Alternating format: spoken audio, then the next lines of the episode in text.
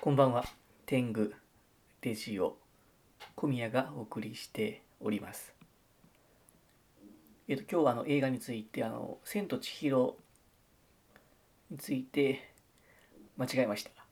えっとものもののけ姫についてお話ししたいなと思ったんですけど、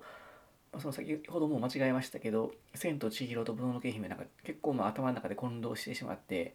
どっちも、えー、と日本っぽい日本日本らしい感じのまあ作品だなと思いながらなんかどっちがどっちかなんか分からなくなっちゃいますね。でその好きな方はなんかその雰囲気が好きなのは「千と千尋」なんですけどその「もののけ姫」ってすごいその一個その心に刺さる部分が一個ありまして、まあ、その部分をちょっとその部分が非常に印象的でまあ、えー気になるんですよね。その心がざわざわするのはもののけ姫の方でその部分は何かと言いますとこれまあ皆さんあのよくご存知の映画だと思いますんで、まあ、ストーリーとか一切言わずにまあそのトゥーザポイントにその部分だけ言いますと最後のシーンでダイダラボッチっていうなんかダイダラボッチでえっ、とデイダラボッチが出てきてでそれをなんて言うんでしょうかね。あの獅子神に首を返してなんかそのなんて言うんでしょうかね。大自然に人間が、えー、と負けたっぽい感じになっちゃいますよね。その獅子神の首を人間が取ってそれでネギダラ墓地から逃げられずにその首をまあ返す、まあ、自然に逆らったけどちょっとまあ人間はその自然の偉大さにまあその恐れおののいてまあ、人間が負けたっていうか人間の敗北宣言みたいな感じがしたんですよ。でこれもしあれ仮にその獅子神の首を返さずに持っていったら持っていけそうな感じもしたじゃないですか。結構ちょっとあの獅子神の首を持つ際にもう少し効率よくなんていうかな逃げる方向を工夫したらなんとかあれ持って逃げていいけたんちゃうかなと思うんですよね。でもしあれ持って逃げていった時何が起きたんでしょうかね。その何のメタファーか分かりませんけどもしかしたらその獅子神がまあその原子力発電とかその原発とかそんなものかとするとまあなんかそのある方向に進んでいってこのままじゃダメだと思ってまあやめる。けどまあ思いっきりそっちになんかその突き突き進んでいくのはダメなんでしょうかね。なんかそれちょっとそれが本当に気になるんですよね。っていうのはそのだってっていうも変ですけどね。そのだってその自然に対する自然を変えていくっていうのがそのまあ人間のなんかその、えー、と科学の目指してた方向性じゃないですか。自然を人間の思うように自分たちの思うように変えていくような形で、まあ、どんどんその日によって寒さを克服してでその記憶とかそういったものも、まあ、言語とかで克服して、まあ、いろんなことをどんどん科学の力で克服していってであのー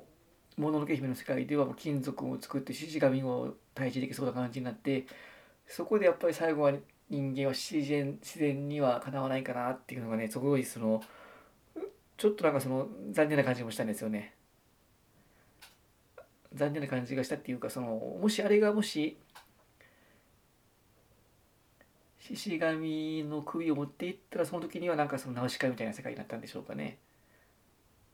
その大解消っていうかすごい世界の破滅みたいなのが来たんでしょうかね。そのもっと早いそのそこまで至らず早い段階でまあ首を返したから、まあ、あれぐらいで済んだんかもしれない。もっとだから、うん、もっとその言い方を変えると結局だからそのじゃあ人間どうすればいいかってことですよね。その自然と共存して生きていくっていうのは、まあ、それはまあそれ分かるっちゃ分かるんですけどまあなんか0か1かって言ったらそれって0.5ぐらいを言ってる感じがしてそうそういうものなんでしょうかねっていうのをすごい、えー感じましたね。だからこれ本当誰かがそのもう一回作り直してほしいですね。そのイエット・アナザーストーリーというかもしあのまま人間がもう少し強かったら何が起きたのかっていうそのもしもの世界がすごい知りたいなと思ってね、えー思思っています。ていたって言ったとこでした。なんかまあ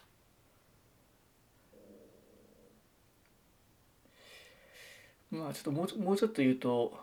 そうね。うん。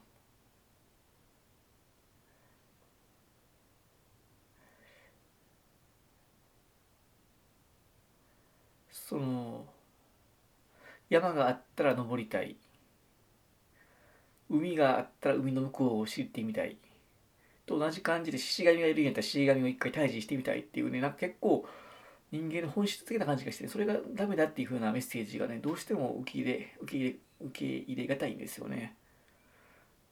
あれはダメダメっていうよりかまあそうしてしまうもんなんそうしてしまうのが人間なんだっていう感じ。だからなんかちょっとなんかそのちょっとなんかその高圧的な感じがするんですよねメッセージが。そのこうあるべきだみたいなそういったあのそうあるべきなのかもしれませんけどそれを言われたくないような気がしますよね。そのちょっと話が労働巡りになってきたんで、ここまでにしますが、しかしあのなんていうんでしょうかね。そこまで深く気になるぐらいにまあすごい気になるぐらいに影響力がある印象的な映画だったんでまた、